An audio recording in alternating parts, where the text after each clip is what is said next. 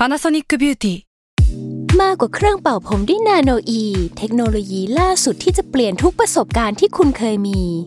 นาโนอีมอยส์เจอร์พลัสเพิ่มความชุ่มชื้นให้เส้นผมหลังใช้งานมากขึ้นถึง 18 เท่า พร้อมชะลอการเฟดของสีผมสำหรับคนชอบทำสีผม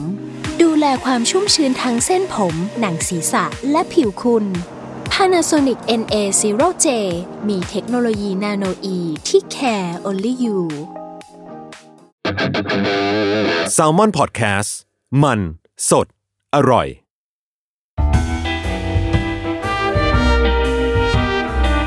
ฟิล์มนัวเรื่องอร่อยย่อยจากหนังกับแพลน is hungry Sausage Party ตลกร้าย นายไส้กรอกและโฉมหน้าอาหารที่เปลี่ยนไป อะ นี่คือฟิล์มนัวเรื่องอร่อยย่อยจากหนังค่ะกับแพลน is hungry รายการที่จะหยิบเอาเมนูอาหารจากหนังซีรีส์หรือว่าการ์ตูนที่ทุกคนชื่นชอบเอามาบอกเล่าให้หิวไปด้วยกัน และเมนูที่เราจะมาอิ่มอร่อยในวันนี้นะคะ คือไส้กรอกค่ะ จากหนังเรื่อง Sausage Party หนังเรื่องนี้นะคะ มันเป็นแอนิเมชันที่ฉายในปี 2016 คุณ นี่แอบไปดูคอมเมนต์ของหนังเรื่องนี้มา หลายต่อหลายคนเขาใช้คำว่า จันไรและลุ่มลึกในเวลาเดียวกัน นี่ไม่ใช่คำบอกเล่าจากแพรนะทุกคน คือเราอะแอบไปตามหาคอมเมนต์ของหนังเรื่องเนี้ยหลายต่อหลายคนใช้คำพูดนี้เลย และรวมไปถึงตัวหนังแอนิเมชันเรื่องนี้นะ มีคำเตือนใส่ไว้เลยอะตอนที่แบบโปรโมทหนังว่าแอนิเมชันเรื่องนี้เด็กไม่ควรดู แต่ผู้ใหญ่ไม่ควรพลาด เพราะมันได้รับเลทเป็น R ซึ่งเลทเป็น R ในโรงภาพยนตร์สหรัฐเนี่ยนั่นแปลว่าเด็กๆเนี่ยไม่แนะนำให้เข้าไปดูเลย ซึ่งเราอะเข้าใจ คือเอาจริง ๆ เห็นเรื่องเนี้ย ตั้งแต่ตอนที่มันลงลงในปี 2016 แล้ว แต่ก็ไม่ได้ดูเนาะรวมไปถึงพอมันเข้ามาในตลาด Netflix อย่างเงี้ย เราก็แบบเห็นหลายครั้งมาก ก็ยังไม่คิดที่อยากจะดูนะ มีเคยแอบแบบกดเข้าไปแล้ว แล้วก็อืมอีหยังอะ แล้วก็แบบไม่ดูดีกว่า แล้วก็ออกมาอะไรอย่างเงี้ยคิดว่าหลายคนน่าจะเคยแบบเข้าไปแล้วรู้สึกว่าหนังมันไม่น่าสนใจเนาะซึ่งคุณฉันสารภาพตรงนี้เลยนะ รู้สึกว่าตัวเองพลาดอะคือทำไมเราเพิ่งมาได้ดูหนังเรื่องนี้อะแล้วที่ได้ดูเลยอะก็เพราะพี่ดีบอกว่าเฮ้ยเรามาทำเรื่องไส้กรอกจากหนังเรื่องนี้กันดีกว่า นั่นก็เลยทำให้อะหยิบหนังเรื่องนี้มาดูอย่างจริงจังและคุณ เอาจริง ๆ หน้าหนังของเรื่องเนี้ยมันคือการ์ตูน แต่มันเป็นการ์ตูนแนว dark comedy ที่พูดถึงแบบเซ็กส์คำหยาบคายการบูลลี่ หรือแบบในเรื่องอะมันเป็นแอนิเมชันก็จริงแต่มันมีภาพการแบบร่วมรักกันเลยอะของทั้งแบบ เพศเดียวกัน และเพศตรงข้าม และแบบทุกอย่างมันคือใช้คำว่าโจ๋งครึ่มได้เลยคุ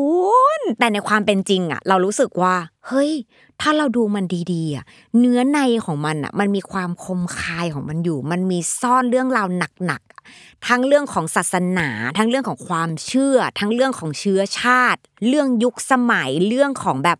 มนุษยชาติ ขนาดนั้นเลย และเอาที่เราพูดถึงขนาดนี้ เพราะว่าการตอบรับของหนังเรื่องนี้อะทุนสร้างมันเนี่ยคือประมาณ 19 ล้าน US ดอลลาร์เนอะแต่ในบ็อกออฟฟิศเนี่ยมันสามารถทำเงินได้ 141.3 ล้านดอลลาร์สหรัฐเลย นั่นหมายความว่าเรื่องนี้มันได้รับการยอมรับอะ ถ้าอย่างนั้นเรามาดูกันดีกว่าว่าเรื่องราวของหนังเรื่องเนี้ยที่ชื่อว่า Sausage Party เนี่ยมันเป็นยังไงบ้าง เรื่องมันเกิดขึ้นในซูเปอร์มาร์เก็ตแห่งหนึ่งทุกคน คือเขาบอกว่าบรรดาอาหารที่อยู่ในซูเปอร์อะทั้งหมดมีชีวิตหมดเลยนะ แล้วเขาเนี่ยต่างเฝ้ารอให้ทวยเทพที่ชื่อว่ามนุษย์ พาเขาเนี่ยออกไปยังประตู เพื่อเข้าสู่โลกแห่งนิรันดร์ตามที่พระเจ้าเนี่ยเคยได้บอกพวกเขาเอาไว้ ตัวเอกของเราเนี่ยคือไส้กรอกทุกคนชื่อว่าแฟรงค์เขาเนี่ยมีแฟนสาวสุดเซ็กซี่เลยนะ ชื่อว่าแบรนดาเป็นขนมปังฮอทดอกซึ่งอยู่ในเชลข้างกัน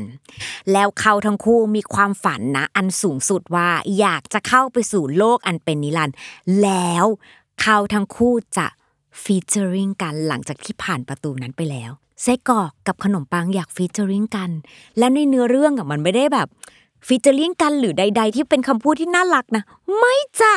ด่ากันทั้งเรื่องอย่างเงี้ยคำบทคำหยาบคายคำแสลงมีทั้งหมดทุกคน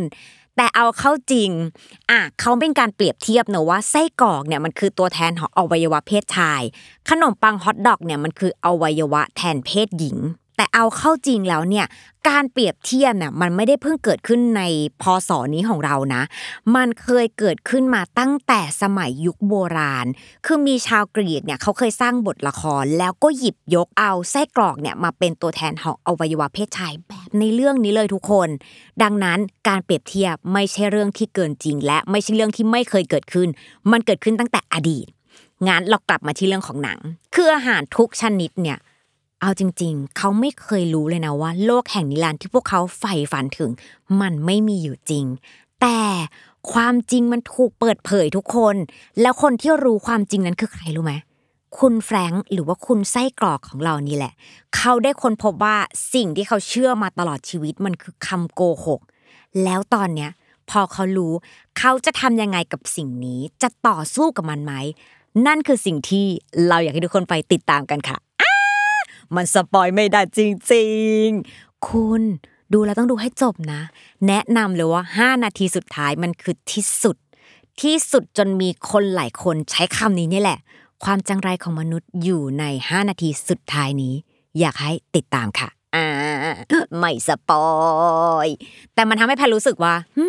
ฉันพลาดเรื่องนี้มาได้ยังไงเนี่ย เพราะว่าถ้ามองเผินๆเนี่ยมันก็คือหนังแนวตลกเสียสีเรื่องหนึ่งเลยนะ แต่ถ้ามองให้ลึก มันคือการตั้งประเด็นคำถามกับโลกใบนี้เลยทุกคน เหมือนทำให้เราได้รู้ว่าสิ่งต่างๆ ที่เราถูกสอนมาตั้งแต่เด็กอะท้ายสุดอะมันยังเป็นความเชื่อ หรือมันยังเป็น universal truth ได้จริงหรือเปล่า เราก็เลยรู้สึกว่า ถ้าหนังเนี่ยอยากให้แมสเซจนี้กับเรา งั้นเราลองตั้งคำถามแบบเดียวกันเนาะถึงความเชื่อ มันยังเป็นจริงอยู่หรือเปล่า รวมไปถึงสิ่งที่มันเคยเกิดขึ้นในอดีต ณปัจจุบันมันยังเป็นเหมือนเดิมอยู่หรือเปล่า งั้นเราจะลองตั้งคำถามกับเมนูที่เป็นพระเอกของเรื่องนี้ค่ะ นั่นคือไส้กรอก เออ เรามาดูกันดีกว่าว่าจุดเริ่มต้นของน้องเนี่ยเป็นแบบไหน ปัจจุบันมันยังเป็นอยู่เหมือนเดิมหรือเปล่า เริ่มที่ชื่อเลยดีกว่า อะซอสเซจคำนี้นะมันภาษาละตินค่ะ แปลตรงตัวว่าเค็ม แล้ววัตถุประสงค์ของมันเนี่ยคุณน้องอินเทรนด์มากเลยนะไส้กรอก เกี่ยวโยงกับคำนี้เลยค่ะ sustainability หรือความยั่งยืน อธิบายง่าย ๆ ตรงนี้ มนุษย์ผลิตไส้กรอกเพื่อใช้เนื้อสัตว์ให้ได้ทุกส่วน ไม่ให้สูญเสียหรือเสียเปล่า ไม่ว่าเนื้อชิ้นนั้นจะใหญ่หรือว่าเล็กแค่ไหน หรือจะเป็น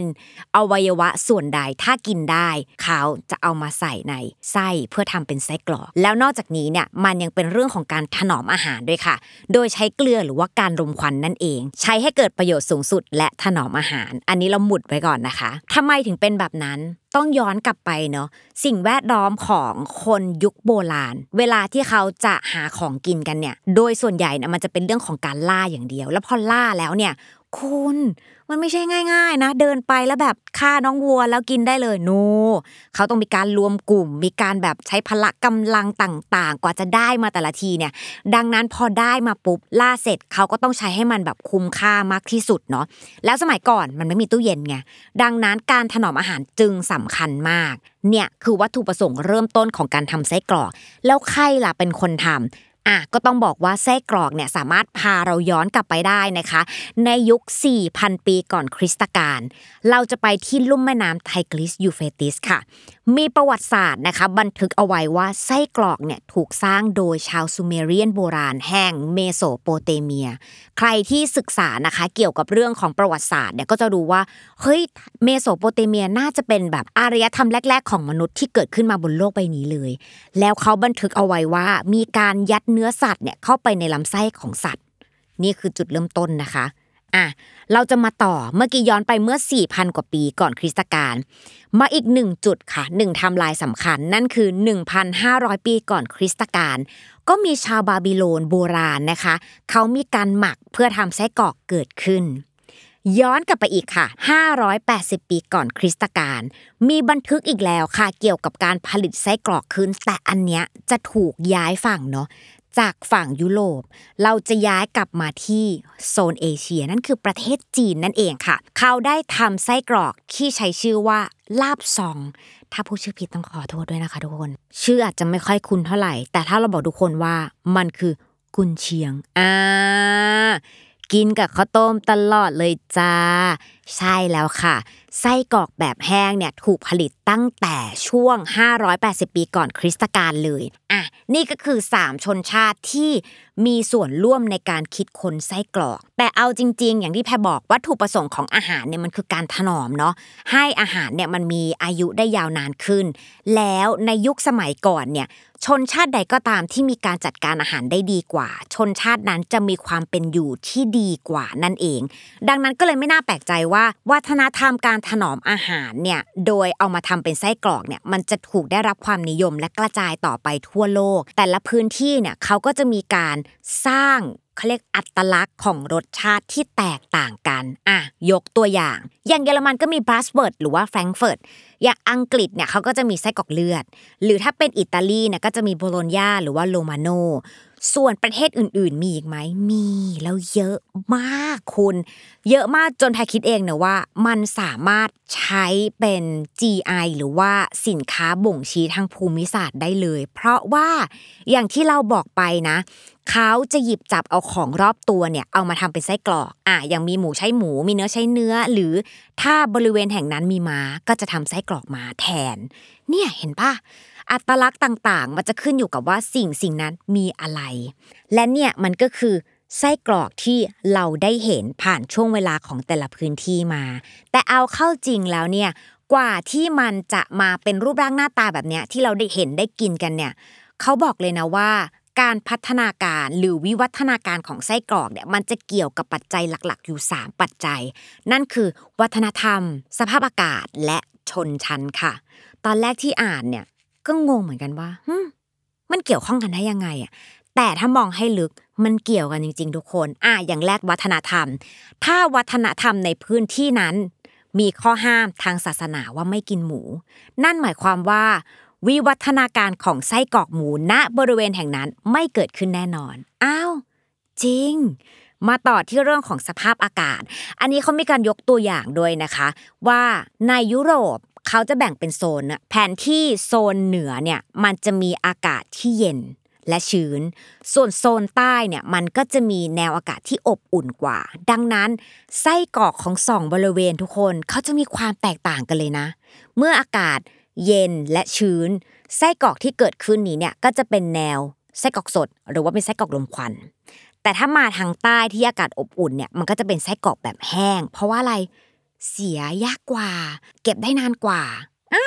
ดังนั้นมันเลยทำให้คุณเนี่ยสามารถหาซาลามี่ในอิตาลีได้ หรือถ้าคุณไปอังกฤษคุณก็จะเจอไส้กรอกรมควันมากกว่าไส้กรอกแบบแห้ง นี่มันเป็นเรื่องที่เกิดขึ้นอะอันนี้เป็นปัจจัยทางด้านสภาพอากาศเนาะแล้วท้ายสุดเรื่องของชนชั้นมันก็มีเป็นปัจจัยที่ทำให้เกิดการพัฒนาที่แตกต่างกัน ในวงของคนร่ำรวยแบบนี้อาจจะมี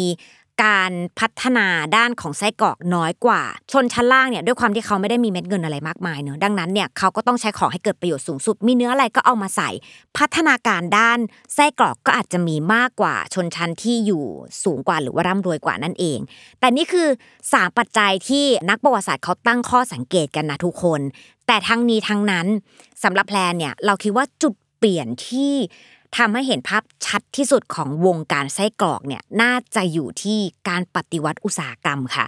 เพราะว่าอะไร เพราะว่าในยุคนั้นเนี่ยเครื่องจักรเริ่มจะมีบทบาททำให้เกิดการผลิตได้มากขึ้น และที่สำคัญเทคโนโลยีเนี่ยมันช่วย support โดยเฉพาะเทคโนโลยีการแช่แข็งค่ะ หน้าที่ของการบ่ม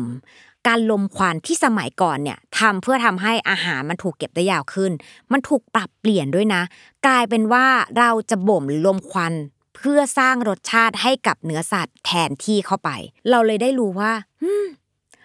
เวลาและเทคโนโลยีทำให้บทบาทหน้าที่ของไส้กรอกเปลี่ยนไปจากเดิม แต่มันไม่ใช่แค่นั้นค่ะทุกคน มันไม่ใช่แค่บทบาทและหน้าที่ที่พายอยากจะมาพูดคุยกับทุกคนต่อ เพราะว่าอะไร เพราะว่าสิ่งสำคัญที่หลายคนอาจจะยังไม่เคยรู้ ถ้าอยากรู้วันนี้นะคะ หลังจากที่ฟังพอดแคสต์เสร็จ ลองเข้าไปในซูเปอร์ดูค่ะ หรือร้านสะดวกซื้อใดๆก็ได้ มันน่าจะมีแพ็กเกจของไส้กรอกอยู่ คุณหยิบขึ้นมาเลยค่ะ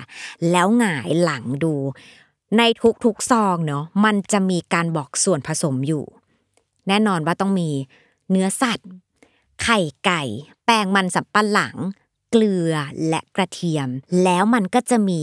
สารปรุงแต่งอย่างไนเตรตหรืออิมอลซิฟายเออร์ใส่เข้าไปด้วย ซึ่งคำเหล่านี้อาจจะไม่เจอ สิ่งที่คุณเจออาจจะเป็นแบบ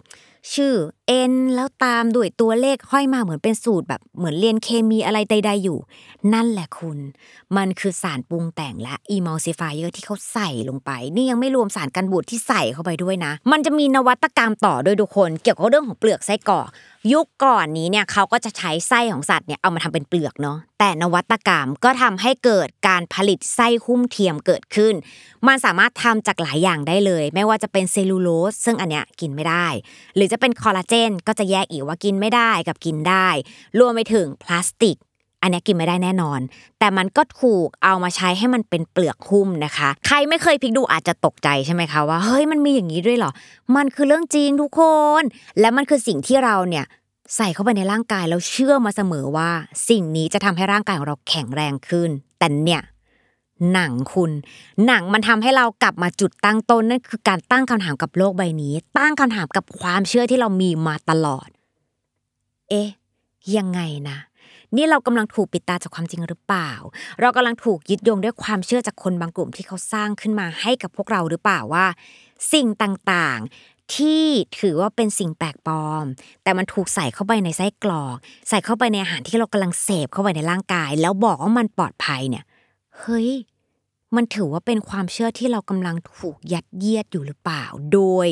พระเจ้าที่ชื่อว่าทุนนิยมหรือไม่ เนี่ยเป็นเรื่องที่เราอยากให้ทุกคนลองคิดต่อว่า สิ่งที่เราเชื่อมาตลอด ทุกวันนี้มันจริงหรือไม่ หรือนี่คือความตลกร้ายของอุตสาหกรรมอาหารบนโลกใบนี้ นี่ก็คือ เรื่องอร่อยย่อยจากหนังนะคะ กับ Play is Hungry รายการที่จะหยิบเอาเมนูอาหารมาบอกเล่าให้ทุกคนฟังแบบนี้ทุกวันอาทิตย์นะคะ ทุกช่องทางของ Salmon Podcast ไปตามฟังกันได้ หรือถ้าใครอยากเห็นเป็นภาพเนี่ยก็เข้าไปที่ YouTube ของ Play is Hungry ค่ะ แล้วเราจะกลับมาพบกันใหม่ในสัปดาห์หน้า ตอนนี้ไปแล้วนะบาย